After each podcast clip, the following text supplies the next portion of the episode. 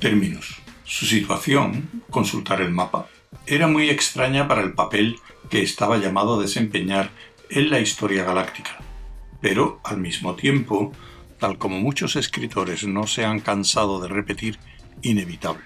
Localizado en el mismo borde de la espiral galáctica, un único planeta de un sol aislado, pobre en recursos y muy insignificante en valor económico, nunca fue colonizado durante los cinco siglos después de su descubrimiento, hasta el aterrizaje de los enciclopedistas. Fue inevitable que a medida que una nueva generación crecía, Terminus se convirtiera en algo más que una pertenencia de los psicohistoriadores de Trantor. Con la revuelta anacreóntica y la subida al poder de Salvor Harding, primero en la gran línea de Enciclopedia Galáctica. Louis Pirenne se hallaba muy ocupado frente a su mesa del despacho, en la única esquina bien iluminada de la habitación. Tenía que coordinar el trabajo, tenía que organizar el esfuerzo, tenía que atar todos los cabos. Cincuenta años. Cincuenta años para establecerse y convertir la fundación número uno de la enciclopedia en una unidad de trabajo bien organizada. Cincuenta años para reunir el material de base. Cincuenta años de preparación. Lo habían hecho.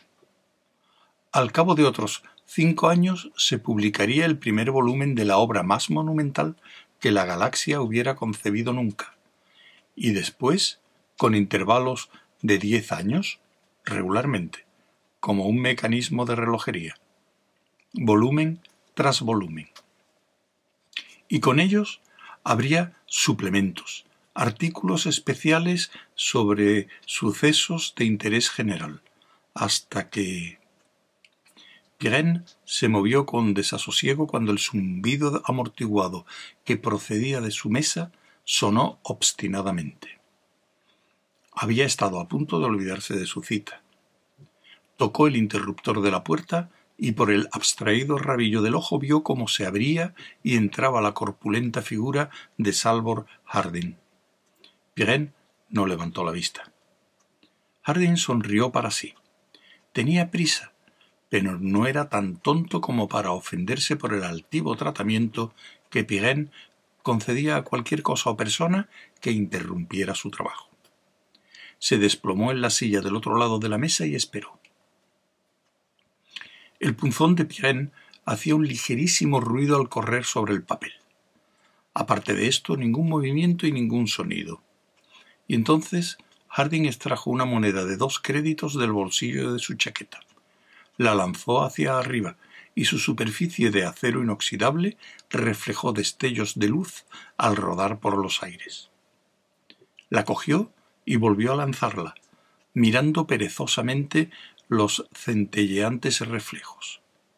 El acero inoxidable constituía un buen medio de intercambio en un planeta donde todo el metal tenía que importarse.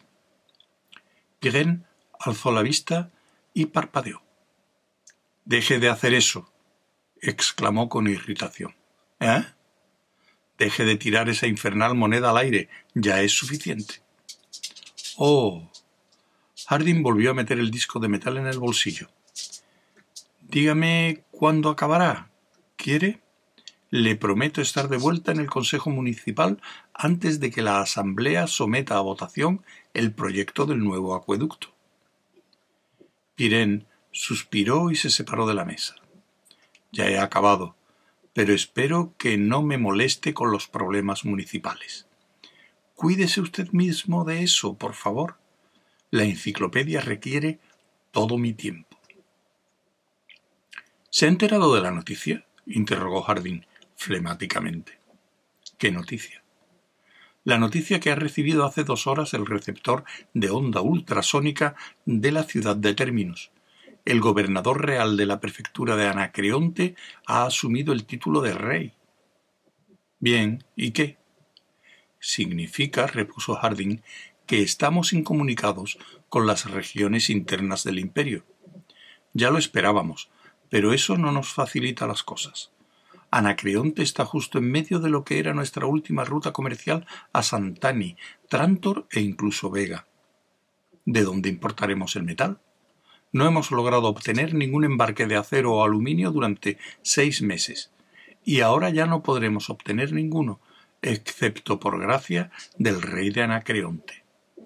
Pirén le interrumpió con impaciencia. Pues consígalos a través de él. ¿Podemos? Escuche, Pirén, según la carta que establece esta fundación, la Junta de Síndicos del Comité de la Enciclopedia tiene plenos poderes administrativos. Yo, como alcalde de Ciudad de Terminus, tengo tanto poder como para sonarme y quizá estornudar, si usted refrenda una orden dándome el permiso. Este corresponde a la Junta y a usted. Se lo pido en nombre de la ciudad, cuya prosperidad depende del comercio ininterrumpido con la galaxia. Le pido que convoque una reunión urgente. ¡Basta! Una campaña dialéctica estaría fuera de lugar. Ahora bien, Harding, la Junta de Síndicos no ha prohibido el establecimiento de un gobierno municipal en términos. Creemos que es necesario a causa del aumento de población desde que se creó la Fundación. Hace 50 años. Y a causa del número cada vez mayor de personas que está implicado en los asuntos de la enciclopedia. Pero esto no significa que el primer y único fin de la Fundación ya no sea publicar la enciclopedia de todo el saber humano. Somos una institución científica apoyada por el Estado. Harding, no podemos, no debemos interferir en la política local. Política local. Por el dedo gordo del pie izquierdo del emperador, Pirén, esto es cuestión de vida o muerte. El planeta Terminus no puede mantener por sí mismo una civilización mecanizada. Carece de metal. Usted lo sabe. No tiene ni pizca de hierro, cobre o aluminio en las rocas de superficie, y muy poco de cualquier otra cosa. ¿Qué cree que ocurrirá con la enciclopedia si ese maldito rey de Anacreonte empieza a apretarnos las clavijas? ¿A nosotros?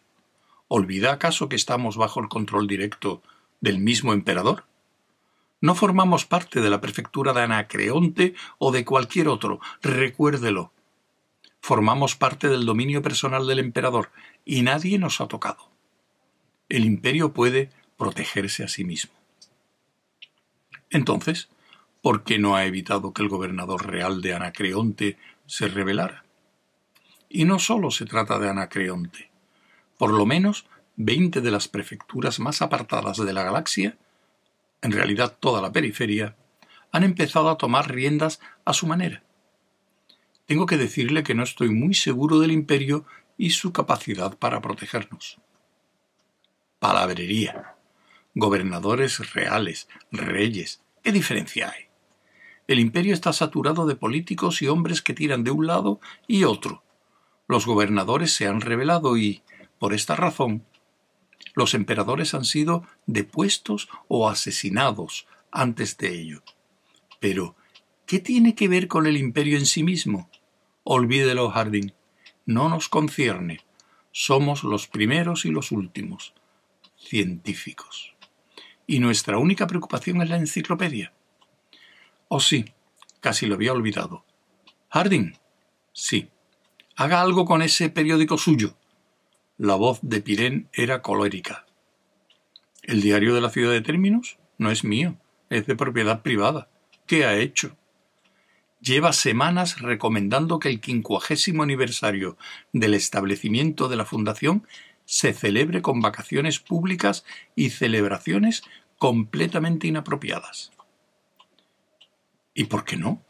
El reloj de radio abrirá la primera bóveda dentro de tres meses. Yo diría que es una gran ocasión. ¿Usted no? No para exhibiciones tontas, Harding. La primera bóveda y su apertura solo concierne a la Junta de Síndicos. Se comunicará algo importante al pueblo. Es mi última palabra y usted me hará el favor de publicarlo. Lo siento, Pirén, pero la Carta Municipal garantiza cierta cuestión menor conocida como libertad de prensa. Es posible, pero la Junta de Síndicos no. Soy el representante del emperador y tengo plenos poderes. La expresión de Harding fue la de un hombre que cuenta mentalmente hasta diez. Respecto a su cargo como representante del emperador, tengo una última noticia que darle, dijo en tono sombrío.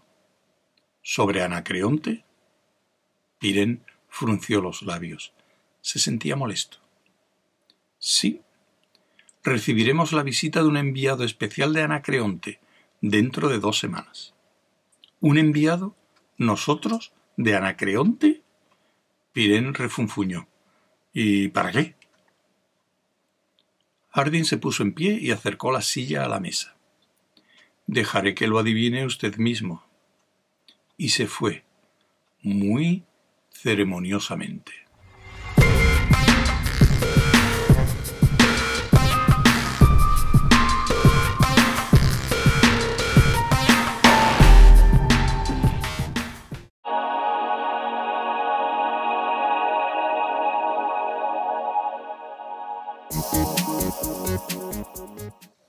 Anselm Ilustre Roderick, ilustre significaba nobleza de sangre, su prefecto de Pluema y enviado extraordinario de Su Alteza de Anacreonte, más media docena de otros títulos, fue recibido por Salvor Harding en el espacio puerto con todos los imponentes rituales de una ocasión oficial. Con una sonrisa forzada y una ligera inclinación, el subprefecto sacó su pistola de la funda y la presentó a Jardín por la culata. Jardín devolvió el cumplido con una pistola específicamente prestada para la ocasión. Así se estableció la amistad y buena voluntad, y si Harding notó alguna protuberancia en el hombro del ilustre Roderick, prudentemente no dijo nada. El coche que los recibió precedido, flanqueado y seguido por la debida nube de funcionarios menores, se dirigió a una marcha lenta y ceremoniosa hacia la plaza de la enciclopedia, aclamado por el camino por una multitud debidamente entusiasta.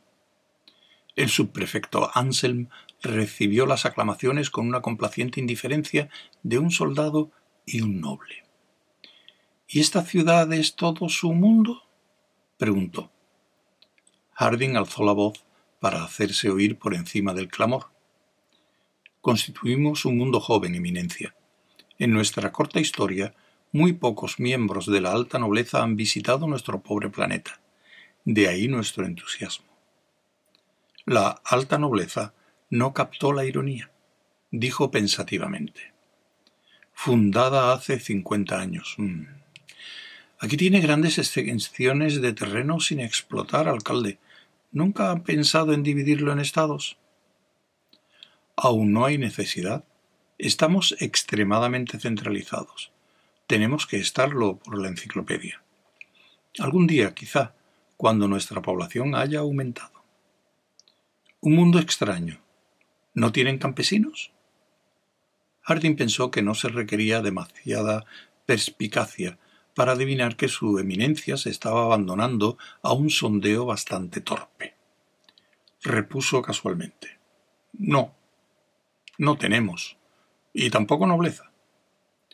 El ilustre Roderick alzó las cejas. ¿Y su líder, el hombre con quien debo entrevistarme? ¿Se refiere al doctor Pirén? Sí, es el presidente de la Junta de Síndicos y un representante personal del emperador. Doctor. ¿No tiene ningún otro título? ¿Un científico? ¿Y está por encima de la autoridad civil? Sí, desde luego que sí, repuso Harding amistosamente. Todos somos científicos más o menos. Al fin y al cabo no somos tanto un mundo como una fundación científica, bajo el control directo del emperador. Hubo un ligero énfasis en la última frase que pareció desconcertar al subprefecto. Permaneció pensativamente silencioso durante el resto del lento trayecto hacia la plaza de la enciclopedia. Si Harding se aburrió durante la tarde y noche que siguieron, por lo menos tuvo la satisfacción de observar que Pirén y el ilustre Roderick, que al momento de conocerse habían intercambiado mutuas protestas de estima y consideración, detestaban muchísimo más su compañía el ilustre Roderick había asistido con mirada vidriosa al discurso de Pirén durante la visita de inspección del edificio de la enciclopedia. Con sonrisa educada y ausente, había escuchado el parloteo de este último a medida que recorrían los vastos almacenes de películas de consulta y las numerosas salas de proyección. Solo después de haber bajado nivel tras nivel y visitado los departamentos de redacción, edición, publicación y filmación, hizo la primera declaración comprensible. Todo esto es muy interesante, dijo, pero parece una ocupación muy extraña para personas mayores. ¿Para qué sirve? Harding observó que Pigen no encontró una respuesta adecuada, aunque la expresión de su rostro fue de lo más elocuente. La cena de aquella noche no fue más que un reflejo de los sucesos de la tarde, pues el ilustre Roderick monopolizó la conversación al describir, con toda clase de detalles técnicos y con increíble celo, sus propias hazañas como cabeza de batallón durante la reciente guerra entre Anacreonte y el vecino y recién proclamado reino de Esmirno. Los detalles del relato del subprefecto no concluyeron hasta después de la cena, y uno por uno los oficiales menores habían ido desapareciendo. El último retazo de triunfal descripción sobre las naves destrozadas llegó cuando hubo acompañado a Pirene y Harding a un balcón y se relajó con el cálido aire de la noche estival. ¿Y ahora? dijo, con pesada jovialidad, Hablemos de cuestiones serias. Por supuesto, murmuró Harding, encendiendo un largo cigarro de tabaco de vega. Ya no quedaban muchos, pensó. Y columpiándose sobre las dos patas traseras de la silla. La galaxia poblaba el cielo a gran altura, y su forma de lente nebulosa se extendía perezosamente a lo largo del horizonte.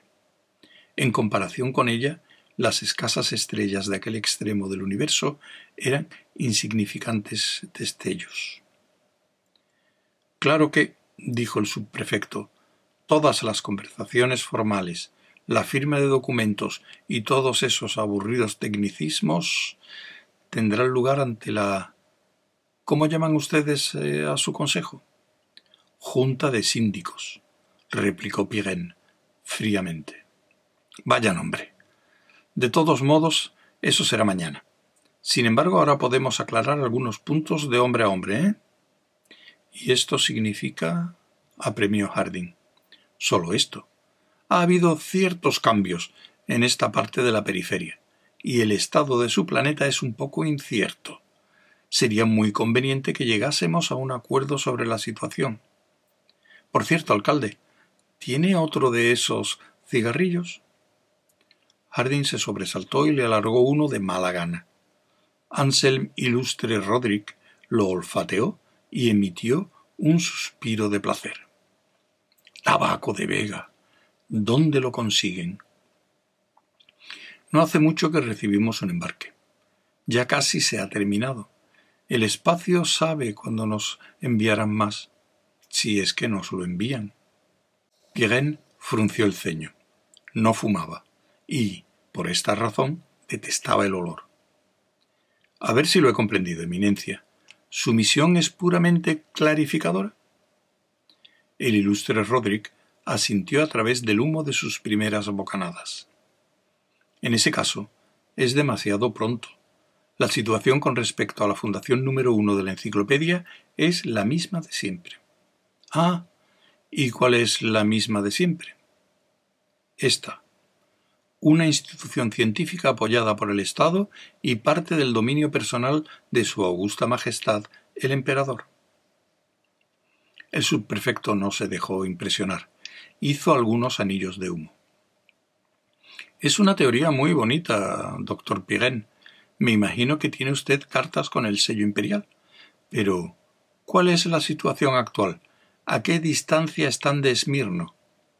No les separan más de cincuenta parsecs de la capital de Esmirno, ya lo sabe. ¿Y qué hay de Konom y Daribou? Pierren dijo: No tenemos nada que ver con ninguna prefectura. Como parte del dominio del emperador. No son prefecturas, recordó ilustre Roderick. Ahora son reinos. Pues, reinos, no tenemos nada que ver con ellos. Como institución científica, al diablo la ciencia. exclamó el otro, añadiendo un juramento militar que ionizó la atmósfera. ¿Qué diablos tiene eso que ver con el hecho de que, en cualquier momento, presenciaremos la conquista de Terminus por Esmirno? ¿Y el emperador se cruzará de brazos? El ilustre Roderick se calmó y dijo Vamos a ver, doctor Pirén. Usted respeta la propiedad del emperador y también Anacreonte lo hace, pero es posible que Esmirno no. Recuerde, acabamos de firmar un tratado con el emperador. Presentaré una copia de él a esa junta suya mañana, que nos responsabiliza de mantener el orden dentro de las fronteras de la antigua prefectura de Anacreonte en beneficio del emperador. Nuestro deber está claro. ¿No cree? Ciertamente. Pero Terminus no forma parte de la prefectura de Anacreonte. ¿Y Esmirno? Tampoco forma parte de la prefectura de Esmirno no forma parte de ninguna prefectura. ¿Y Esmirno lo sabe? No me importa que lo sepa o no. A nosotros sí. Acabamos de terminar una guerra con ellos y todavía tienen dos sistemas estelares que son nuestros. Terminus ocupa un lugar extremadamente estratégico entre las dos naciones. Hardin se sentía cansado. Intervino. ¿Cuál es su proposición, Eminencia? El subprefecto pareció dispuesto a abandonar las evasivas en favor de las declaraciones más directas. Dijo vivamente Parece evidente que, puesto que Terminus no puede defenderse, Anacreonte debe ocuparse de ello por su propio bien. Comprenderán que no deseamos interferir con la administración interna. Uh. gruñó Hardin secamente pero creemos que sería lo mejor para todos los implicados que Anacreonte estableciera su base militar en el planeta. ¿Y eso es todo lo que quieren? ¿Una base militar en algún sitio del vasto territorio sin ocupar y nada más que eso? Bueno, naturalmente está la cuestión de sustentar a las fuerzas protectoras. La silla de jardín cayó sobre sus cuatro patas y sus hombros se inclinaron hasta casi rozar las rodillas. Ahora estamos llegando a la esencia del problema. Traduzcamos sus palabras. Terminus será un protectorado y pagará tributo. Nada de tributo, impuestos. Nosotros les protegemos, ustedes pagan por ello. Pirén dejó caer la mano sobre la silla con repentina violencia. Déjeme hablar, Harding. Eminencia, no me importa una oxidada moneda de medio crédito anacreonte Esmirno o toda su política local y sus mezquinas guerras. Le digo que esto es una institución libre de impuestos, apoyada por el Estado. ¿Apoyada por el Estado? Pero nosotros somos el Estado, doctor Pirén, y no les apoyamos. Pirén se levantó airadamente. Eminencia, soy el representante directo de de su augusta majestad el emperador, coreó burlonamente Anselm ilustre Roderick. Y yo soy el representante directo del rey de Anacreonte. Anacreonte está muchísimo más cerca, doctor Pirén. Volvamos a los negocios, apremió Jardín. ¿Cómo aceptaría los llamados impuestos, Eminencia? ¿Los aceptaría en especie, trigo, patatas, verduras, ganado? El subprefecto pareció sorprendido. ¿Qué diablos? ¿Para qué íbamos a necesitar todo eso? Tenemos grandes excedentes. Oro, claro está. Cromo, vanadio, serían incluso mejor, incidentalmente, si los tienen en cantidad. Hardin se echó a reír. ¿En cantidad? Ni siquiera tenemos hierro en cantidad. Oro. Tenga, eche una mirada a nuestra moneda. Lanzó una moneda al enviado. El ilustre Roderick la sopesó y miró fijamente. ¿Qué es? ¿Acero? En efecto, no lo comprendo. Terminus carece prácticamente de metales. Los importamos todos. Por consiguiente no tenemos oro ni nada con que pagar a menos que quiera unos cuantos miles de toneladas de papas. Pues mercancías manufacturadas. ¿Sin metal? ¿De qué quiere que hagamos las máquinas? Hubo una pausa y Pirén volvió a la carga. Toda esta discusión está muy lejos del problema. Términos no es un planeta, sino una fundación científica que prepara una gran enciclopedia. Por el espacio, hombre. ¿Es que no tiene ningún respeto por la ciencia? Las enciclopedias no ganan guerras. El ilustre Roderick arrugó el entrecejo. Un mundo completamente improductivo, pues, y prácticamente sin ocupar. Bueno, pueden pagar con tierra. ¿Qué quiere decir? preguntó Pirén. Este mundo está casi deshabitado y la tierra desocupada probablemente sea fértil. Si ocurre lo que debe ocurrir y ustedes cooperan, quizá pudiéramos lograr que no perdieran nada. Pueden concederse títulos y otorgarse estados. Supongo que me comprenden. Gracias, dijo Pirén con aire despectivo.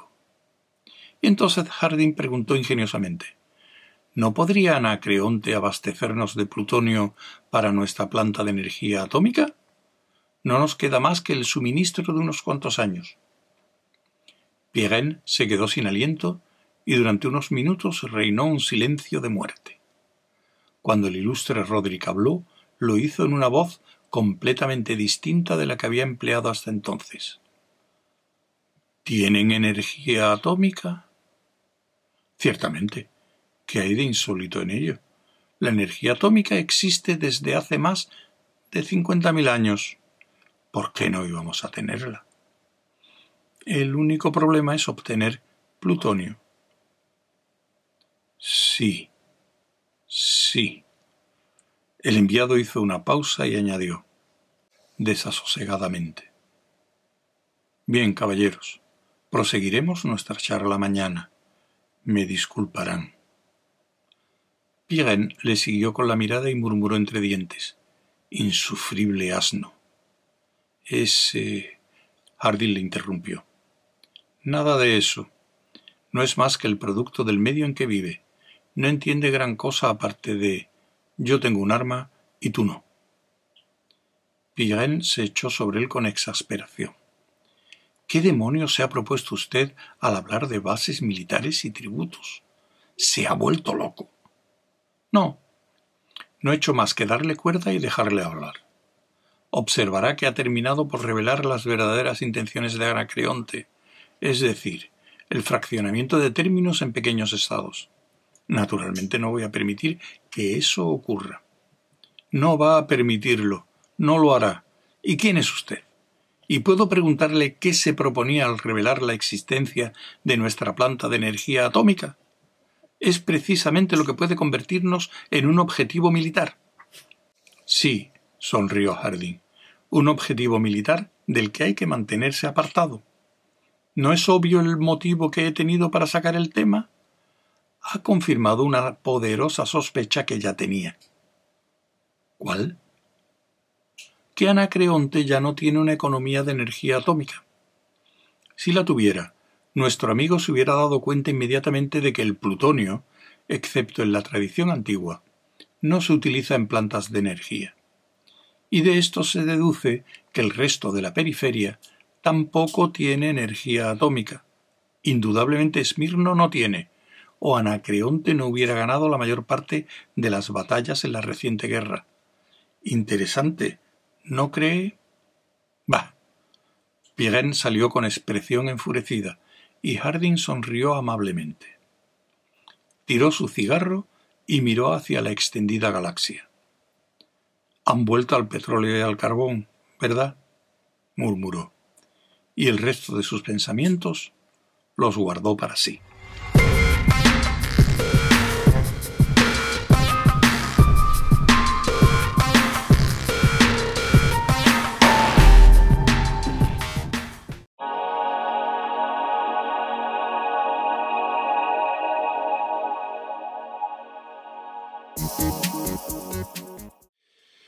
Cuando Harding negó ser el propietario del diario, quizá fuera técnicamente sincero, pero nada más.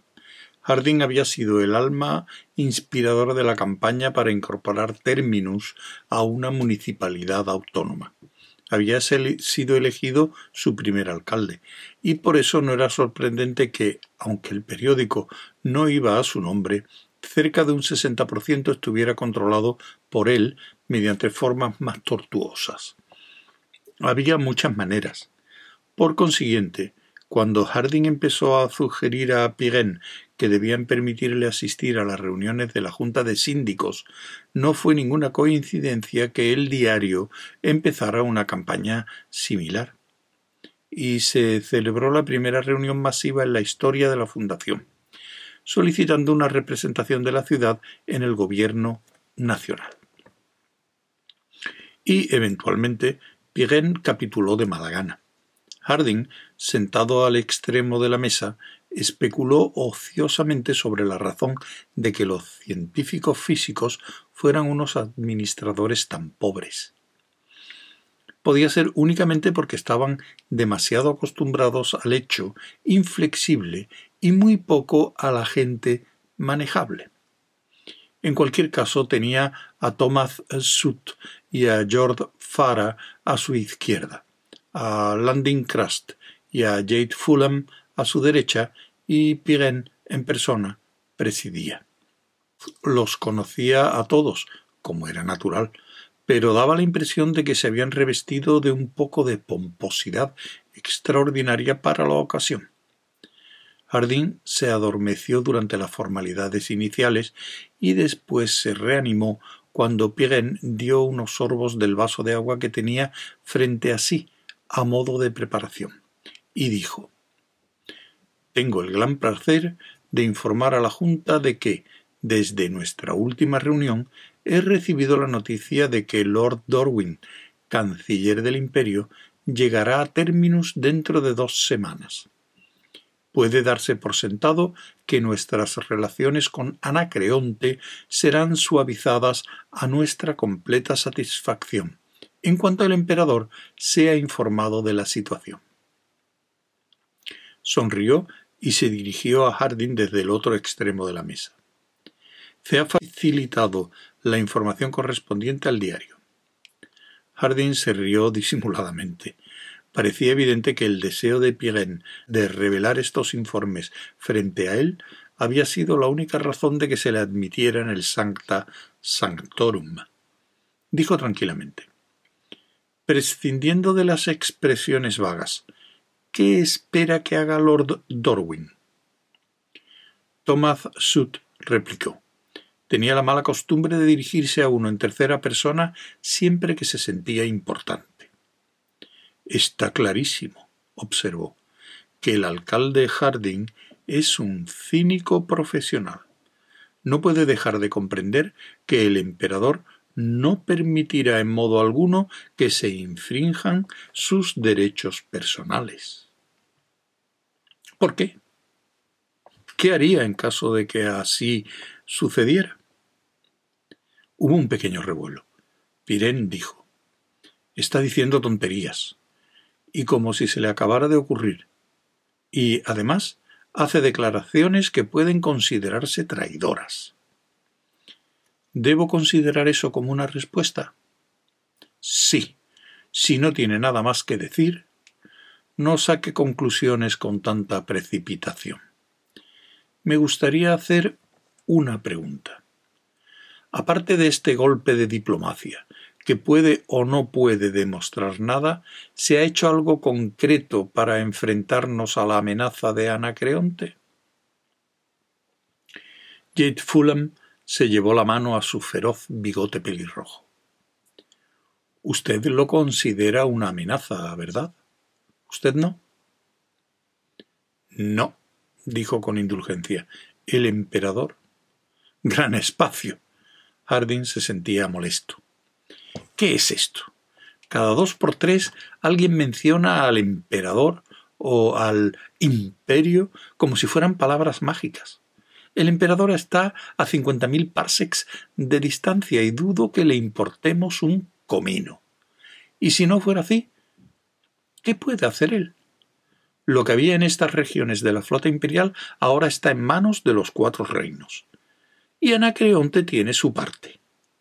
Escuchen, hemos de luchar con armas, no con palabras.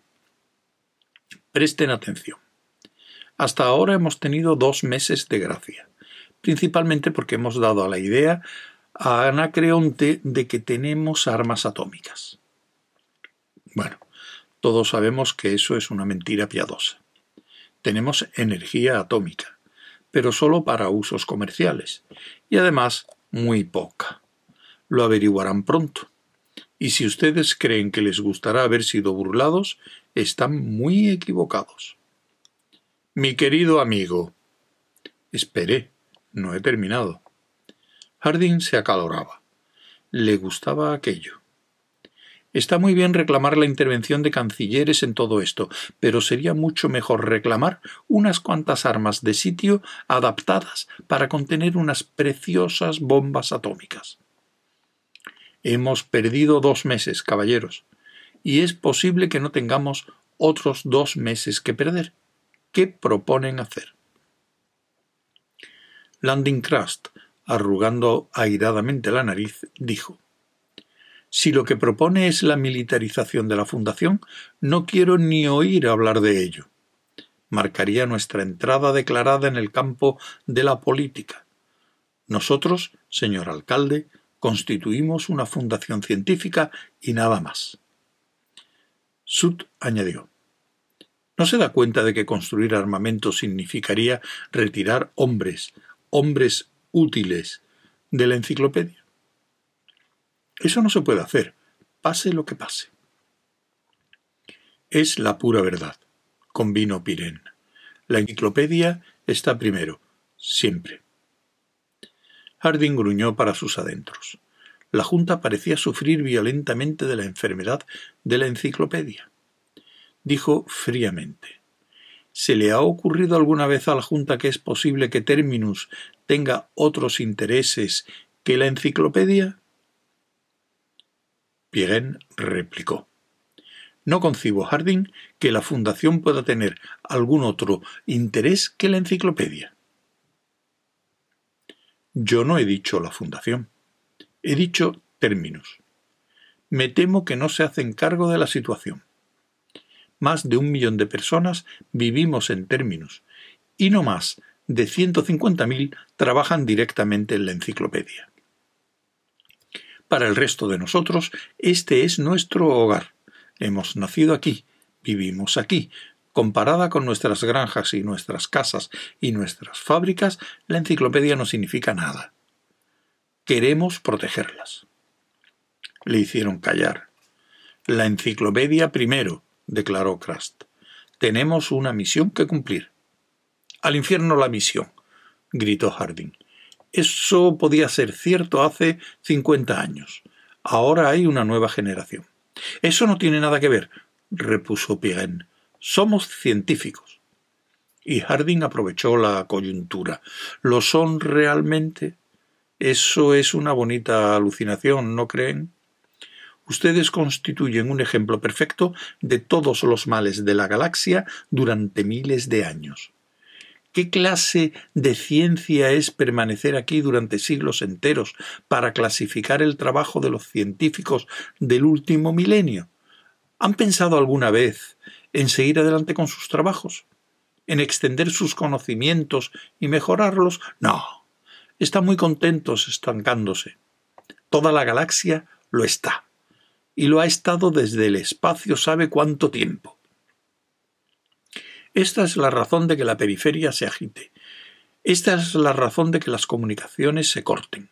Esta es la razón de que guerras absurdas se eternicen. Esta es la razón de que sistemas enteros pierdan la energía atómica y vuelvan a las bárbaras técnicas de la energía química. Si quieren saber mi opinión, gritó, la galaxia va a descomponerse.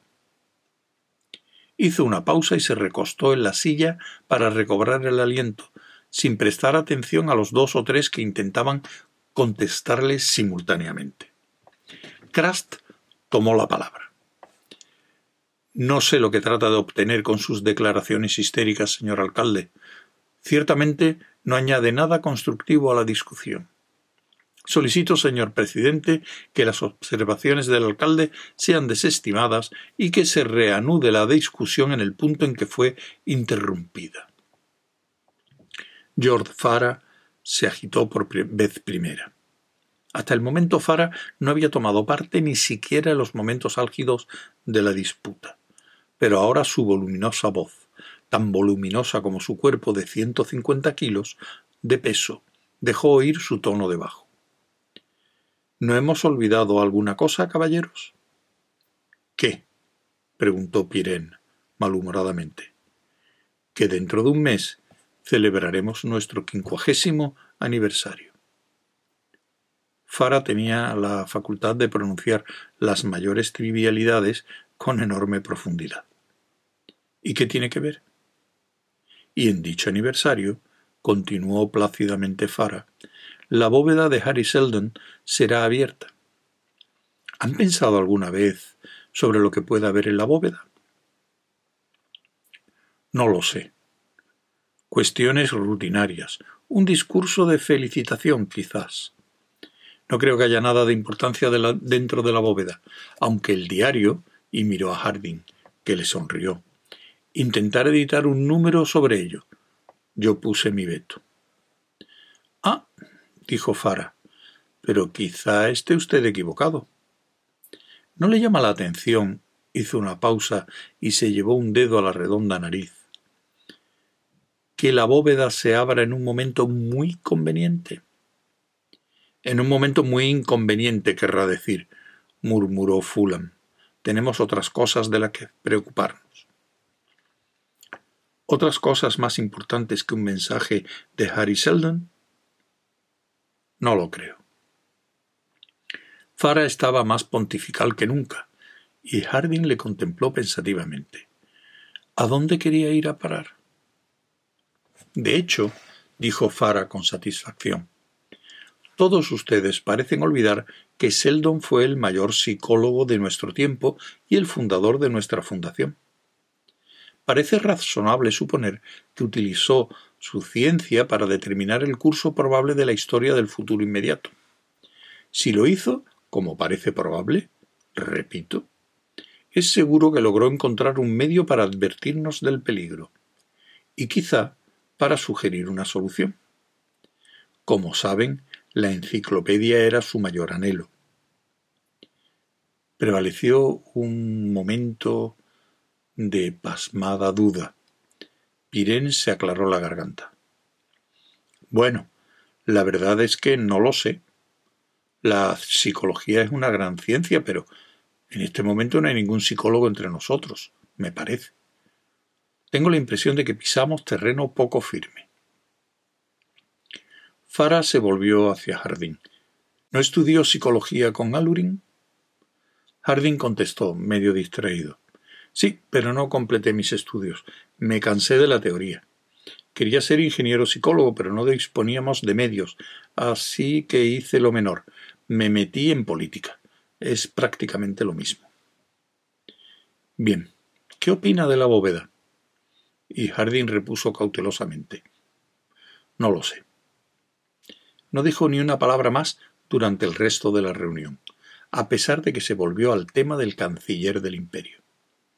De hecho, ni siquiera escuchó. Le habían puesto sobre una nueva pista, y las cosas empezaban a encajar, aunque no totalmente. Los ángulos encajaban, uno o dos. Y la psicología era la clave. Estaba seguro de ello. Trataba desesperadamente de recordar la teoría psicológica que había aprendido. Y por ella comprendió una cosa enseguida. Un gran psicólogo como Seldon podía descifrar suficientemente las emociones y reacciones humanas para predecir ampliamente la marcha histórica del futuro.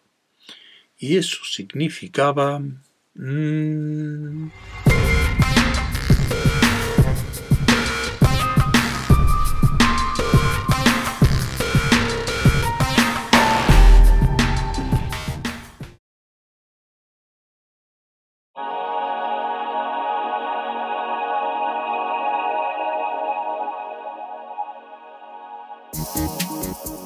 Lord Dorwin tomaba rapé.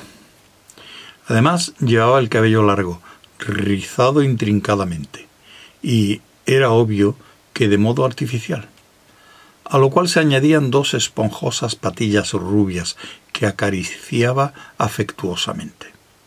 Además, hablaba con frases muy precisas y no podía pronunciar las R's. En aquel momento, Harding no tenía tiempo de pensar en más razones en qué basar la instantánea aversión que había experimentado hacia el noble canciller. Oh sí, los elegantes gestos de una mano con que acompañaba la más ligera observación. Pero, en cualquier caso, ahora el problema era localizarle. Había desaparecido con Pirén hacía media hora se había perdido de vista, evaporado. Harding estaba completamente seguro de que su propia ausencia durante las discusiones preliminares convendría mucho a Pirén. Pero Pirén había sido visto en aquella ala y aquel piso. Era simplemente cuestión de probar en todas las puertas. A medio camino dijo Ah, y entró en la cámara oscura. El perfil del complicado peinado de Lord Dorwin era inconfundible contra la pantalla iluminada. Lord Dorwin alzó la vista y dijo Ah, Harding, nos está buscando, ¿verdad? Le presentó su caja de rapé, demasiado recargada y de poco valor artístico, pensó Harding, que fue educadamente rehusada. Con lo cual él mismo se sirvió una pizca y sonrió con amabilidad. Pirén frunció el ceño y Harding le contempló con una expresión de total indiferencia. El único ruido que rompió el corte silencio que siguió fue el crujido de la tapa de la cajita de rapé perteneciente a Lord Dorwin. Entonces se la guardó y dijo Una gran realización esta enciclopedia suya, Harding una verdadera hazaña que puede equipararse a las mejores realizaciones de todos los tiempos.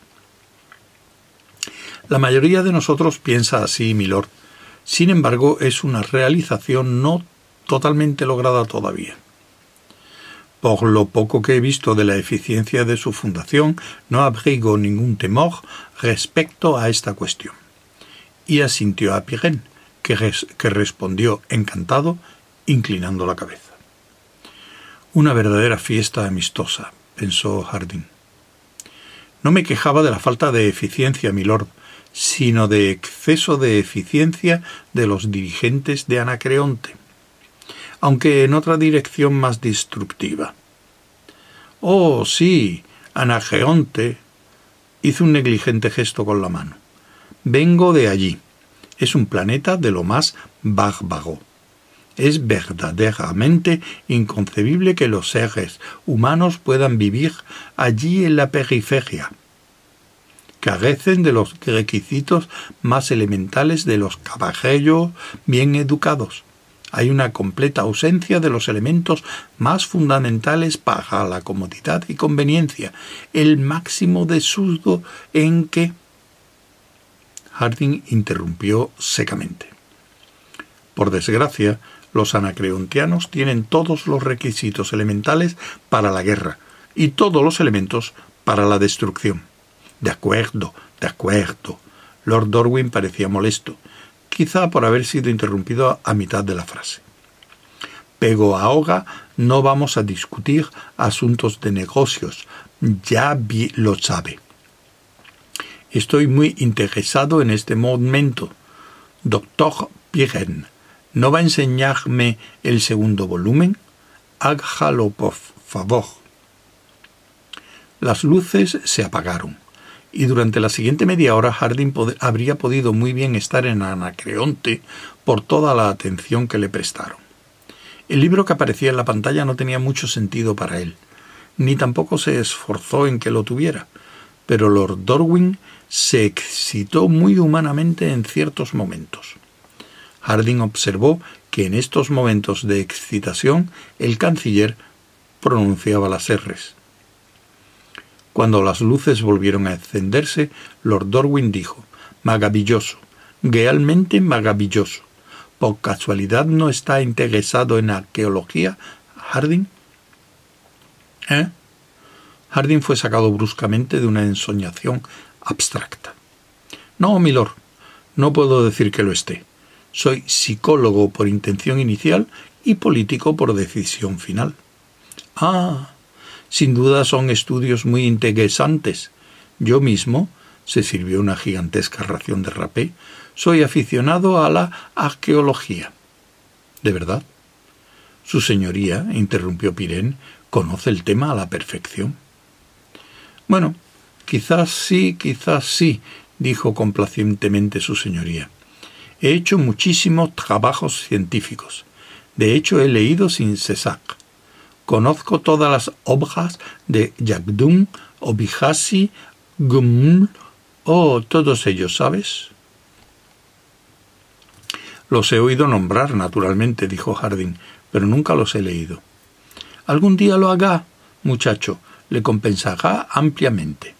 Considero que bien vale la pena venir hasta la periferia para ver este ejemplar de la Met. ¿Me creerán si le digo que no figura entre mis libros? Por cierto, doctor Pirén, ¿no habrá olvidado su promesa de relevarme un ejemplar para mí antes de marcharme? Estaré encantado de hacerlo. Deben saber que la Met, continuó el canciller pontíficamente, representa un nuevo y muy interesante punto de vista para mi anterior conocimiento de la pregunta origen. ¿Qué pregunta? inquirió Jardín. La pregunta origen, el lugar de origen de las especies humanas, ya sabe. Seguramente sabrá usted que se cree que originalmente la raza humana solo ocupaba un sistema planetario. Sí, claro que lo sé. Naturalmente, nadie sabe con exactitud qué sistema es. Se ha perdido en la neblina de la antigüedad. Sin embargo, se hacen dos suposiciones. Unos dicen que fue Sigio, otros insisten en que fue Alfa Centauro o Sol o 61 Cisne. Todos en el sector de Sigio, como Vega. ¿Y qué dice la Met? Bueno, se interna por un camino completamente nuevo. Trata de demostrar que los gestos arqueológicos del tercer planeta del sistema actugiano revelan que allí existió la humanidad antes de que hubiera signos de viajes espaciales. ¿Y eso significa que fue la cuna de la humanidad? Quizá he de leerlo atentamente y sopesar las pruebas antes de afirmarlo con seguridad hay que comprobar la veracidad de sus observaciones. Harding guardó silencio durante un rato. Después dijo, ¿Cuándo escribió Lamet este libro? Oh, es posible que haga unos ochocientos años. Claro que se basó ampliamente en el previo estudio de Glynn. Entonces, ¿por qué confiar en él? ¿Por qué no ir a Arturo y estudiar los restos por sí mismo? Lord Dorwin alzó las cejas y se apresuró a tomar un poco de rapé. Pero, ¿para qué, mi querido amigo? Para obtener información de primera mano, como es natural. Pero, ¿qué necesidad hay? Me parece un método muy insólito y complicado. Mire, tengo todas las obras de los antiguos maestros, las grandes arqueólogos del pasado. Las comparé equilibraré desacuerdos, analizaré declaraciones conflictivas, decidiré cuál es probablemente la correcta y llegaré a una conclusión. Este es el método científico, por lo menos, continuó con aires de superioridad, tal como yo lo comprendo. Qué insufriblemente inútil sería ir a Arturo o al Sol por ejemplo, y andar a tropezones cuando los antiguos maestros conocieron aquello con mucha más eficacia de la que ahora podríamos esperar? Harding murmuró educadamente. Comprendo. Vaya un extraño método científico. No era extraño que la galaxia se fuera a pique. Vamos, milord, dijo Pirén. Creo que debemos regresar. Ah, sí. Quizás sea mejor. Cuando salían de la habitación, Harding dijo repentinamente Milord, ¿puedo hacerle una pregunta? Lord Dorwin sonrió dulcemente y subrayó su respuesta con un gracioso aleteo de la mano. Indudablemente, mi querido amigo, será un placer ayudarle. Si puedo servirle en algo con mis pobres conocimientos de arqueología. No se trata exactamente de arqueología, milord. No, no. Se trata de lo siguiente. El año pasado recibimos aquí en Terminus la noticia de que una planta de energía en el planeta Cintuco de gamma Andrómeda había explotado. No se nos comunicó más que el hecho escueto, sin ningún detalle. Me pregunto si usted podría explicarme lo que ocurrió. La boca de Pirén se contrajo. No sé por qué ha de molestar a su señoría con preguntas sobre un tema tan irrelevante. Nada de eso, doctor Pirén, intercedió el canciller. No tiene importancia. Hay una gran cosa que decir acerca de este particular. La planta de energía explotó, como puede suponer. Fue una verdadera catástrofe. Me parece que murieron varios millones de personas, por lo menos la mitad del planeta quedó reducido a cenizas. Realmente el gobierno está considerando con toda seriedad la promulgación de severas restricciones sobre la utilización indiscriminada de energía atómica, aunque no es algo que pueda divulgarse, como usted comprenderá. Lo comprendo, dijo Harding. ¿Pero qué le ocurrió a la planta?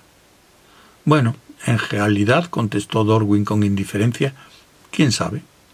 Hacía algunos años que se había estropeado y se cree que los recambios y el trabajo de reparación no fueron de igual calidad. Es tan difícil en los días que cogen encontrar a hombres que realmente entiendan los detalles técnicos de nuestros sistemas de energía, y se llevó un poco de rapé a la nariz. ¿Se da cuenta, dijo Harding, de que los reinos independientes de la periferia han perdido su energía atómica? No me diga, no me sorprende nada. ¿Qué planetas tan bárbaros? Oh, pero, querido amigo, no les llame independientes. No lo son, ¿sabe? Los tratados que hemos hecho con ellos son una prueba positiva de lo que digo. Reconocen la soberanía del emperador. Tenían que hacerlo, naturalmente, o no hubiéramos firmado el tratado. Es posible que sea así, pero tiene una considerable libertad de acción. Sí, supongo que sí, considerable, pero eso tiene escasa importancia. El imperio ha mejorado ahora que la periferia se basta a sí misma, como ahora ocurre, más o menos. No nos sirven de nada, ¿sabe? Son unos planetas de lo más bárbaro. Apenas están civilizados estuvieron civilizados en el pasado. Anacreonte fue una de las provincias exteriores más ricas. Tengo entendido que incluso superaba a Vega en importancia. Oh, Pegohardin, eso fue hace muchos siglos. No pueden sacarse conclusiones de esto. Las cosas eran distintas en los viejos días de grandeza. No somos igual que antes, ¿sabe? Vamos, Ardin, es usted un muchacho persistente. Ya le he dicho que hoy no quería hablar de negocios. Me había dicho que trataría usted de importunarme, pero ya tengo demasiada experiencia para eso. Dejémoslo para mañana. Eso fue todo.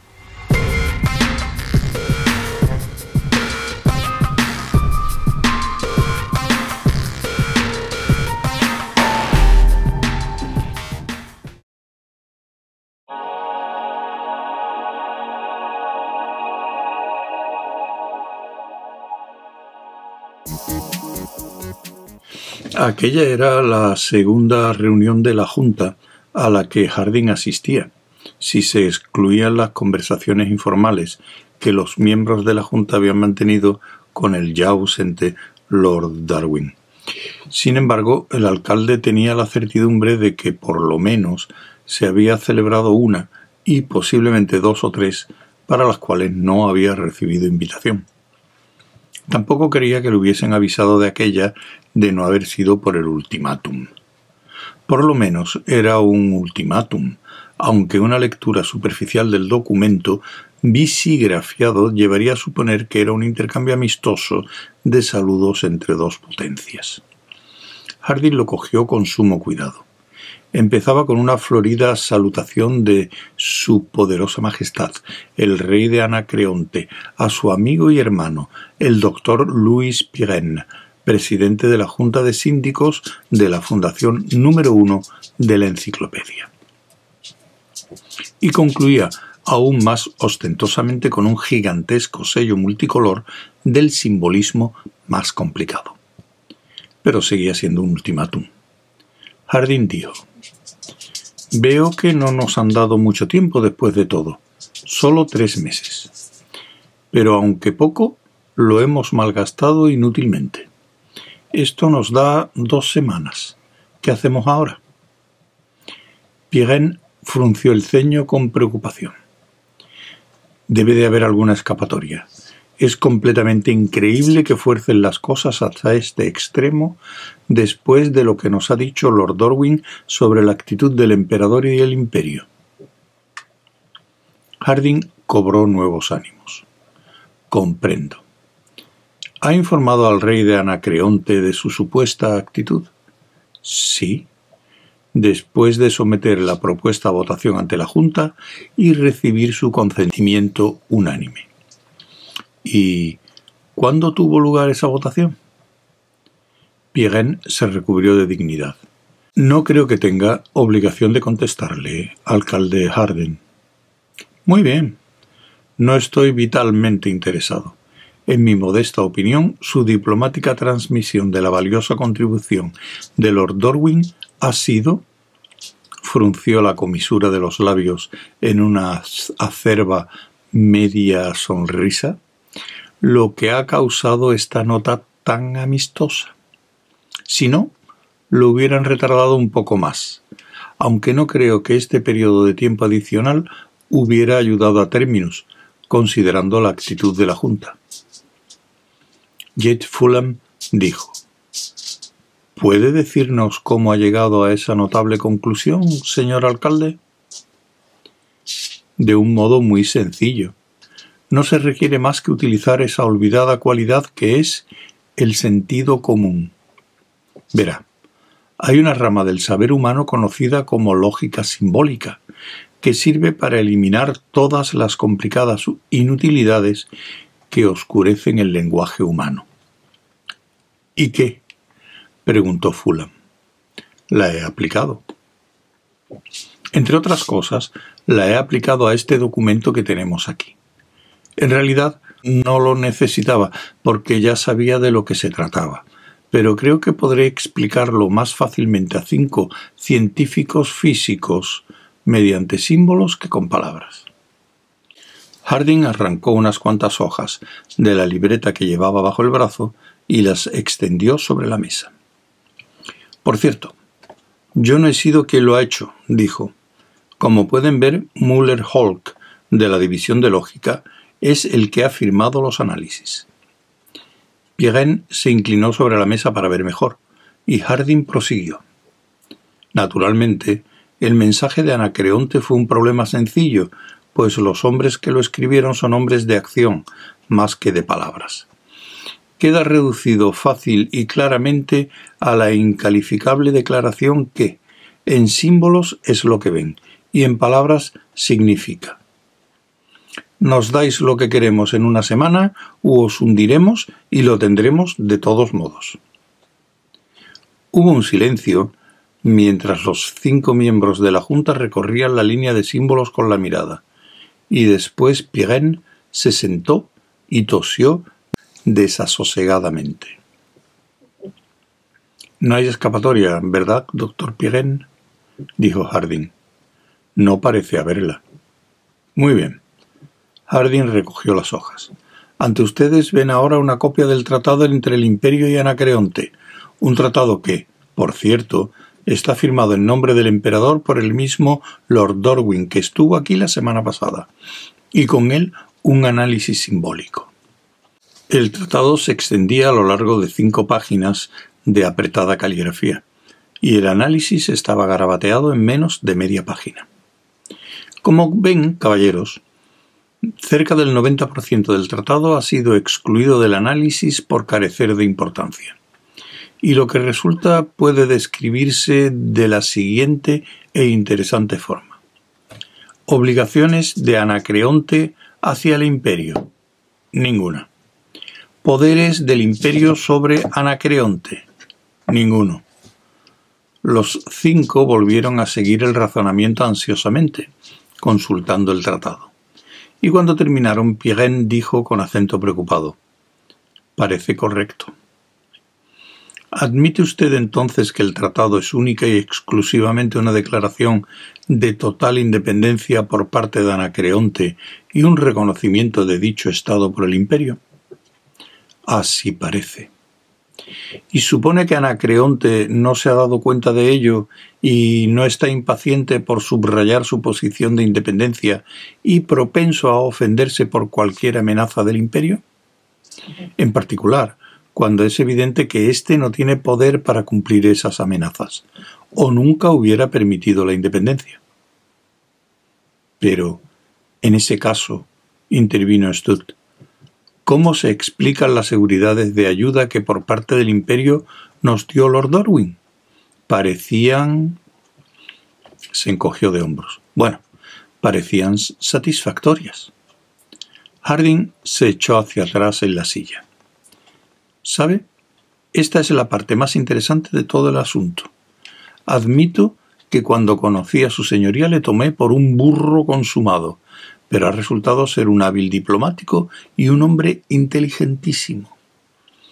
Me tomé la libertad de grabar todo cuanto dijo. Hubo un alboroto, y Pirén abrió la boca con horror. ¿Qué pasa? inquirió Harding.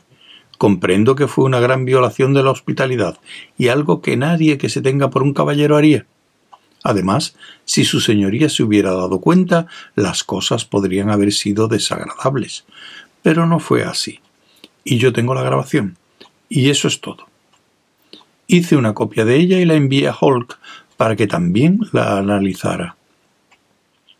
¿Y dónde está el análisis? preguntó Crust. Esto, repuso Harding, es lo interesante. El análisis fue, sin lugar a dudas, el más difícil de los tres. Cuando Hulk, después de dos días de trabajo ininterrumpido, logró eliminar las declaraciones sin sentido, las monsergas vagas, las salvedades inútiles, en resumen, todas las lisonjas y la paja, vio que no había quedado nada. Todo había sido eliminado. Lord Dorwin, caballeros, en cinco días de conversaciones no dijo absolutamente nada y lo hizo sin que ustedes se dieran cuenta. Estas son las seguridades que han recibido de su precioso imperio. Si Harding hubiera colocado una bomba de gases hediondo sobre la mesa, no habría creado tanta confusión como con su última afirmación. Esperó con cansada paciencia a que se desvaneciera. De modo que, concluyó, cuando envían amenazas, y eso es lo que eran, refiriéndose a la acción del imperio sobre Anacreonte, no logran más que irritar a un monarca que no es tonto. Naturalmente su ego reclama una acción inmediata y el ultimátum es el resultado que me lleva a mi declaración inicial. Nos queda una semana y... ¿qué hacemos ahora? Parece, dijo Sut, que nuestra única alternativa es permitir que Anacreonte establezca bases militares en términos. En esto estoy de acuerdo con usted, convino Harding. Pero, ¿qué hacemos para darle la patada a la primera oportunidad? Jade Fulham se retorció el bigote. Eso suena como si ya estuviera decidido a emplear la violencia contra ellos. La violencia, fue la contestación, es el último recurso del incompetente. Desde luego, Lo que no pienso hacer es extender la alfombra de bienvenida y pulir los mejores muebles para que los utilicen. Sigue sin gustarme su forma de enfocar las cosas, insistió Fulham. Es una actitud peligrosa, muy peligrosa, porque últimamente hemos observado que una considerable sección del pueblo parece responder a todas sus sugerencias. También debo decirle, alcalde Harding, que la Junta no ignora sus recientes actividades. Hizo una pausa y hubo un consentimiento general. Harding se encogió de hombros. Fulham prosiguió. Si usted indujera a la ciudad a un acto de violencia, lo único que lograría es un complicado suicidio, y no pensamos permitírselo. Nuestra política tiene un solo objetivo fundamental, que es la enciclopedia. Todo lo que decidamos hacer o no hacer está encaminado a salvaguardar la enciclopedia. Entonces, dijo Harding, su conclusión es que hemos de proseguir nuestra campaña intensiva de no hacer nada. Pirén dijo agriamente Usted mismo ha demostrado que el imperio no puede ayudarnos, aunque no comprendo cómo ni por qué es eso posible. Si es necesario llegar a un acuerdo. Harding tuvo la horrible sensación de correr a toda velocidad y no llegar a ningún sitio.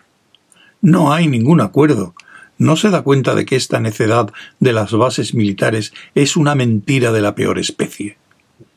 El ilustre Roderick nos dijo lo que perseguía Anacreonte, la ocupación completa e imposición de su propio sistema feudal de estados agrícola y economía de aristocracia campesina en nuestro planeta. Lo que queda de nuestro engaño sobre la energía atómica puede obligarlos a actuar con lentitud, pero actuarán de todos modos se había levantado indignado, y el resto se levantó con él, excepto George Farah. Y entonces George Farah empezó a hablar. Que todo el mundo haga el favor de sentarse. Me parece que ya hemos llegado demasiado lejos. Vamos, no sirve de nada enfurecerse tanto, alcalde Harding. Ninguno de nosotros ha incurrido en un delito de traición. Tendrá que convencerme de eso. Farah sonrió amablemente. Usted mismo comprende que no habla en serio. Déjeme hablar. Sus pequeños y vivaces ojos estaban medio cerrados, y unas gotas de sudor brillaban en la suave superficie de su barbilla. Es inútil ocultar que la Junta ha llegado a la decisión de que la verdadera solución del problema anacreontiano reside en lo que nos será revelado cuando se abra la bóveda dentro de seis días. ¿Es esta su contribución al asunto? Sí. No vamos a hacer nada, excepto esperar con tranquila serenidad y fe absoluta que un Deus ex, ex máquina surja de la bóveda. Todos preferiríamos que abandonara su fraseología emocional. Qué salida tan poco sutil. Realmente, doctor Fara, esta tontería es propia de un genio. Una mente inferior sería incapaz de tal cosa. Fara sonrió con indulgencia. Su gusto para los epigramas es divertido, Harding, pero fuera de lugar. En realidad, creo que recuerda mi línea de argumentación acerca de la bóveda de hace unas tres semanas. Sí, la recuerdo. No niego que solo era una idea estúpida desde el punto de vista de la lógica deductiva. Usted dijo, corríjame si me equivoco, que Harry Seldon fue el mejor psicólogo del sistema, que, por lo tanto, pudo prever la situación exacta e incómoda en que ahora nos encontramos, que, por lo tanto, se le ocurrió lo de la bóveda como un medio de decirnos lo que debíamos hacer. Veo que ha captado la esencia de la idea. ¿Le sorprendería saber que he pensado mucho en la cuestión durante estas últimas semanas? muy halagador. ¿Con qué resultado? Con el resultado de que la pura deducción no basta. Lo que se vuelve a necesitar es un poco de sentido común. Por ejemplo, por ejemplo, si previó el desastre anacreontiano, ¿por qué no se estableció en algún otro planeta cerca del centro de la galaxia? Es bien sabido que Seldon indujo a los comisionados de Trantor a que ordenaran el establecimiento de la fundación en términos. Pero ¿por qué lo hizo así? ¿Por qué nos aisló aquí si conocía de antemano la ruptura de las líneas de comunicación, nuestro aislamiento de la galaxia, la amenaza de nuestros vecinos y nuestra impotencia causada por la falta de metales de terminus. Esto ante todo. Y si previó todo esto, ¿por qué no advirtió a los primeros colonizadores con tiempo suficiente para que pudieran prepararse y no esperar, como están haciendo, a tener un pie en el abismo? Y no olviden esto. Aunque él previera el problema entonces, nosotros podemos verlo igualmente ahora. Por lo tanto, si él previó la solución entonces, nosotros podremos verla ahora. Al fin y al cabo, Seldon no es un mago. No hay ningún truco que él ve y nosotros no para escapar del dinema. Pero Harding, recordó Farah, no podemos. No lo han intentado siquiera. No lo han intentado ni una sola vez. En primer lugar, rehusaron admitir que existiera siquiera una amenaza. Después, depositaron una fe ciega en el emperador. Ahora le ha tocado a Harry Seldon. Siempre han confiado en la autoridad o en el pasado, nunca en sí mismos. Sus puños se abrían y cerraban espasmódicamente llega a ser una actitud enfermiza, un reflejo condicionado que expulsa la independencia de su mente siempre que se trata de oponerse a la autoridad. Al parecer no conciben que el emperador tenga menos poder que ustedes, o Harry Seldon menos inteligencia, y están equivocados. ¿Comprenden? Por alguna razón nadie se atrevió a contestarle. Harding continuó. No son solo ustedes, es toda la galaxia.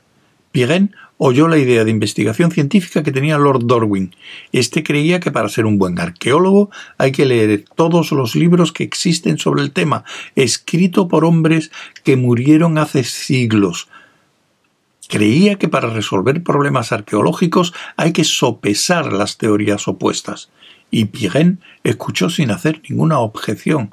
¿No comprenden que es un error?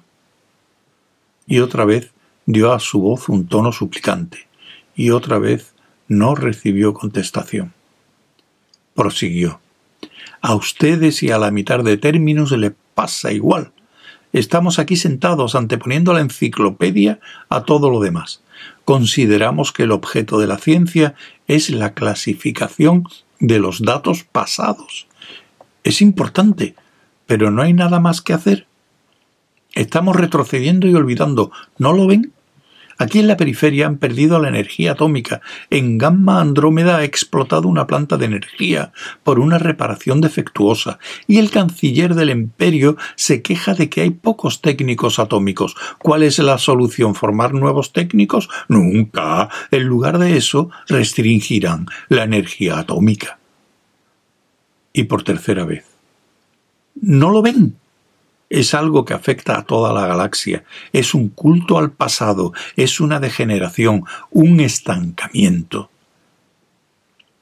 Los miró uno a uno y ellos le contemplaron fijamente. Fara fue el primero en recobrarse. Bueno, la filosofía mística no nos ayudará en este trance. Seamos concretos. ¿Niega usted que Harry Seldon haya podido calcular la tendencia histórica del futuro por medio de una simple técnica psicohistórica? No, claro que no, gritó Harding. Pero no podemos confiar en él para encontrar la solución. En el mejor de los casos pudo indicar el problema, pero si hemos de llegar a una solución tendremos que encontrarla nosotros mismos. Él no pudo hacerlo en nuestro lugar. Fulham tomó súbitamente la palabra. ¿A qué se refiere con que indicó el problema? Nosotros sabemos cuál es el problema. Harding se volvió hacia él. ¿Usted cree? ¿Usted cree que Anacreonte es lo único que preocupó a Harry Seldon? No estoy de acuerdo. He de decirles, caballeros, que por ahora ninguno de ustedes tiene la mínima idea de lo que está pasando. ¿Y usted sí? preguntó Pirén con hostilidad. Así lo creo. Harding se puso en pie de un salto y retiró la silla. Su mirada era fría y dura. Si hay algo claro es que toda esta situación huele a podrido. Es algo aún más importante que todo lo que hemos discutido hasta ahora. No tienen más que formularse esta pregunta. ¿Por qué razón no hubo entre la población original de la Fundación ningún psicólogo de primera línea excepto Bort Alurin? Y él se abstuvo cuidadosamente de enseñar a sus alumnos nada más que lo fundamental. Hubo un corto silencio y Farah dijo Muy bien, ¿por qué? Quizá fuera porque un psicólogo hubiera captado la verdadera intención de todo esto, y demasiado pronto para los proyectos de Harry Seldon. Por eso estamos tanteando, obteniendo nebulosos vistazos de la verdad y nada más. Y esto es lo que Harry Seldon quería. Se echó a reír ásperamente. Buenos días, caballeros. Salió a grandes zancadas de la habitación.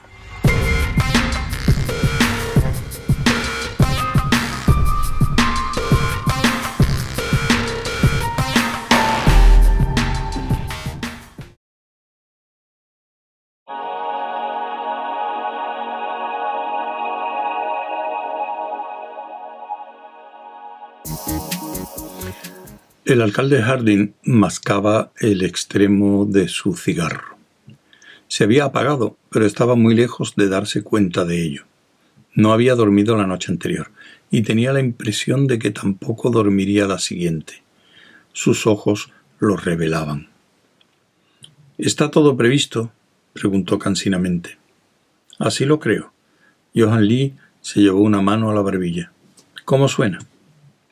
Bastante bien comprenderá que se debe hacer imprudentemente. Es decir, no debe haber vacilaciones. No podemos permitirles que dominen la situación. En cuanto esté en posición de dar órdenes, délas como si hubiera nacido para hacerlo, y le obedecerán por la costumbre que han adquirido. Esta es la esencia de un golpe de Estado. Si la Junta sigue sin decidirse, la Junta no hay que contar con ella pasado mañana su importancia como un factor en los asuntos de términos no valdrá una oxidada moneda de medio crédito. Lee asintió lentamente. Sin embargo, me extraña que no hayan hecho nada para detenernos hasta ahora. Usted dijo que no estaban enteramente en las nubes. Fara está al borde del problema. A veces me pone nervioso. Y Pirén sospecha de mí desde que me eligieron. Pero como ve, nunca han podido comprender lo que ocurría. Toda su educación ha sido autoritaria. Están seguros de que el emperador, solo porque es el emperador, es todopoderoso. Y están seguros de que la Junta de Síndicos, solo porque la Junta de Síndicos actúa en nombre del emperador, no puede dejar de dar órdenes. Esta incapacidad para reconocer la posibilidad de revuelta es nuestra mejor aliada. Se levantó de la silla con esfuerzo y fue al frigorífico. No son malos compañeros, Lee, cuando se dedican a la enciclopedia, y nosotros velaremos porque se dediquen a eso en el futuro. Pero son totalmente incompetentes cuando se trata de gobernar a términos. Ahora váyase y empiece a disponerlo todo. Quiero estar solo. Se sentó en el borde de la mesa y contempló el vaso de agua. Por el espacio. Si por lo menos estuviera tan seguro como parecía. Los anacreontianos aterrizarían al cabo de dos días y ¿qué tenía como base más que un conjunto de nociones y suposiciones acerca de los planes de Harry Seldon con respecto a aquellos cincuenta años. Ni siquiera era un buen psicólogo, solo un aficionado con escasa experiencia que intentaba adivinar las intenciones de la mente más importante de la época. Si Fara tuviera razón, si Anacreonte fuera todo el problema que Harry Seldon había previsto, si la enciclopedia fuera todo lo que le interesara preservar, entonces, ¿de qué serviría el golpe de Estado? Se encogió de hombros y bebió el vaso de agua.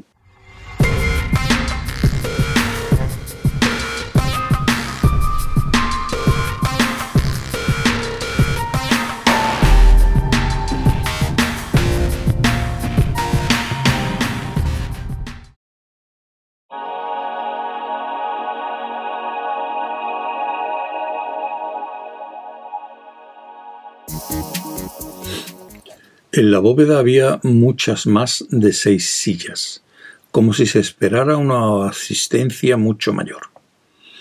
Harding se percató pensativamente de ello y fue a sentarse en un rincón lo más alejado posible de los otros cinco. Los miembros de la Junta parecieron no tener nada que objetar. Hablaban entre ellos en susurros, que se convertían en sibilantes monosílabos, y después callaron por completo. De todos ellos, solo Fara parecía razonablemente tranquilo. Había sacado el reloj y contemplaba seriamente su esfera. Harding dio un vistazo a su propio reloj y después al cubículo de vidrio, absolutamente vacío, que ocupaba la mitad de la habitación. Era la única particularidad de la estancia, pues aparte de esto no había la menor indicación de que una partícula de radio estuviese consumiéndose hasta el preciso momento en que saltaría el seguro. Se haría una conexión y... la intensidad de la luz disminuyó. No se apagó, sino que únicamente se tornó amarilla. Y se produjo tan súbitamente que Harding dio un salto. Había alzado la mirada hacia la luz del techo con verdadera sorpresa, y cuando la bajó el cubículo de vidrio ya no estaba vacío lo ocupaba una persona, una persona en silla de ruedas.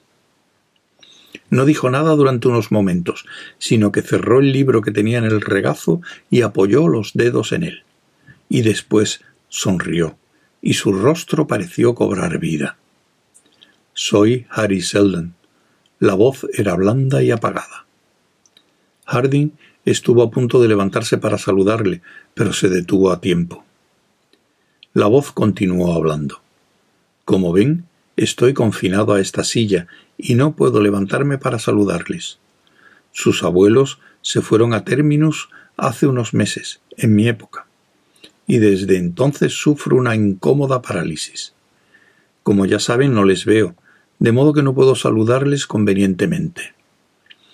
Ni siquiera sé cuántos de ustedes están aquí, y por eso creo que debo conducirme con informalidad.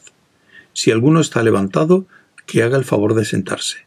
Y si prefieren fumar, a mí no me importa. Se oyó una risa entre dientes. ¿Cómo iba a importarme? En realidad no estoy aquí. Harding buscó un cigarro casi inmediatamente, pero lo pensó mejor. Seldon apartó el libro como si lo dejara sobre una mesa que hubiera a su lado, y cuando sus dedos lo soltaron, desapareció. Hace cincuenta años, dijo, que se estableció esta fundación. Cincuenta años durante los cuales los miembros de la misma han ignorado para qué trabajaban. Era necesario que lo ignoraran, pero ahora la necesidad ha desaparecido. Para empezar, la fundación de la enciclopedia es un fraude y siempre lo ha sido. Hubo un alboroto a espaldas de Harding y una o dos exclamaciones ahogadas, pero él no se volvió. Harry Seldon continuaba naturalmente imperturbable. Prosiguió. Es un fraude en el sentido de que ni a mí ni a mis colegas nos importa nada que llegue a editarse o no uno solo de sus volúmenes. Ha cumplido su propósito, puesto que gracias a ella obtuvimos una carta del emperador. Gracias a ella atrajimos a cien mil personas necesarias para nuestro plan, y gracias a ella logramos mantenerlas ocupadas mientras los acontecimientos iban tomando forma, hasta que fue demasiado tarde para que retrocedieran. En los cincuenta años que han estado trabajando en este proyecto fraudulento, no tiene objeto suavizar los términos, les han cortado la retirada y ya no tienen más remedio que seguir en el infinitamente más importante proyecto que era y es nuestro verdadero plan. Para eso les hemos colocado en este planeta y en este tiempo, para que al cabo de cincuenta años hayan sido conducidos a un punto en que no tienen libertad de acción. De ahora en adelante, y a lo largo de siglos, el camino que deben seguir es inevitable se enfrentarán con una serie de crisis, tal como ahora se enfrentan con la primera. y en todos los casos su libertad de acción será análogamente limitada, de modo que sólo les quedará un camino. Es el camino que nuestros psicólogos eligieron, y por una razón. Durante siglos, la civilización galáctica se ha estancado y ha declinado, aunque sólo unos pocos se dieron cuenta de ello. Pero ahora, al fin, la periferia se está desligando y la unidad política del imperio se ha quebrantado. En algún, en algún punto de estos cincuenta años pasados, los historiadores del futuro trazarán una línea imaginaria y dirán esto señala la caída del imperio galáctico. Y tendrán razón, aunque casi ninguno reconocerá esta caída durante muchos siglos y después de la caída sobrevendrá la inevitable barbarie, un periodo que, según dice nuestra psicohistoria, debería durar bajo circunstancias normales otros treinta mil años. No podemos detener la caída, pero podemos acortar el periodo de barbarie que debe seguir reduciéndolo hasta solo un millar de años. Los pros y los contras de este acortamiento no podemos decírselos igual que no podíamos decirles la verdad acerca de la fundación hace cincuenta años. Si ustedes descubrieran estos pros y estos contras, nuestro plan podría fallar. Como hubiera sucedido si hubieran caído en la cuenta de que la enciclopedia era un fraude. Pues entonces, al saberlo, su libertad de acción aumentaría y el número de variables adicionales introducidas serían mayores de las que nuestra psicología es capaz de controlar.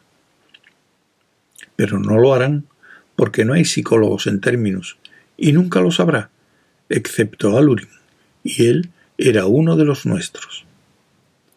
Pero puedo decirles una cosa. Terminus y su fundación gemela del otro extremo de la galaxia son las semillas del Renacimiento y los futuros fundadores del Segundo Imperio Galáctico. Y la crisis actual es la que conduce a términos a su punto culminante. Esta, entre paréntesis, es una crisis bastante clara, más sencilla que muchas de las que vendrán. Para reducirlo a lo fundamental, constituyen un planeta súbitamente aislado de los centros aún civilizados de la galaxia y amenazados por unos vecinos más fuertes. Ustedes forman un pequeño mundo de científicos rodeados por una vasta corriente de barbarie que se extiende rápidamente. Son una isla de energía atómica en un océano cada vez mayor de energía más primitiva. Pero a pesar de eso, son impotentes porque carecen de metales. Así pues, verán que la dura necesidad les obliga y la acción es inevitable. La naturaleza de esta acción, es decir, la solución a su dilema es, naturalmente, obvia.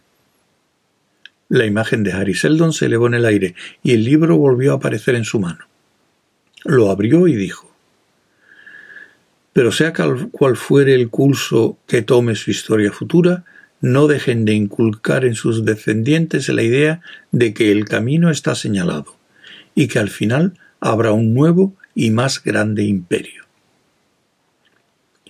Y mientras bajaba la vista hacia el libro, se desvaneció en la nada, y las luces aumentaron nuevamente de intensidad.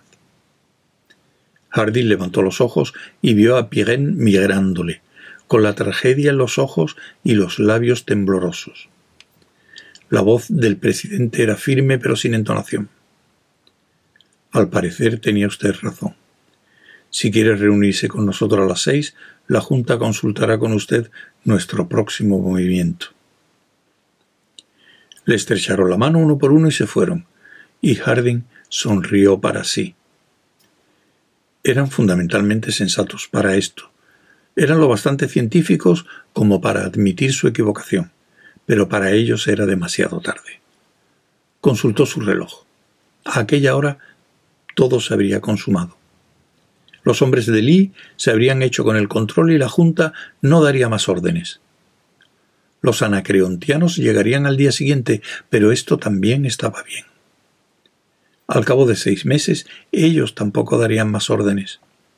De hecho, como Harry Seldon había dicho, y como Salvor Harding había adivinado desde el día que Anselm Ilustre Roderick les reveló que los anacreontianos carecían de energía atómica, la solución de aquella crisis era evidente, tan evidente como el infierno.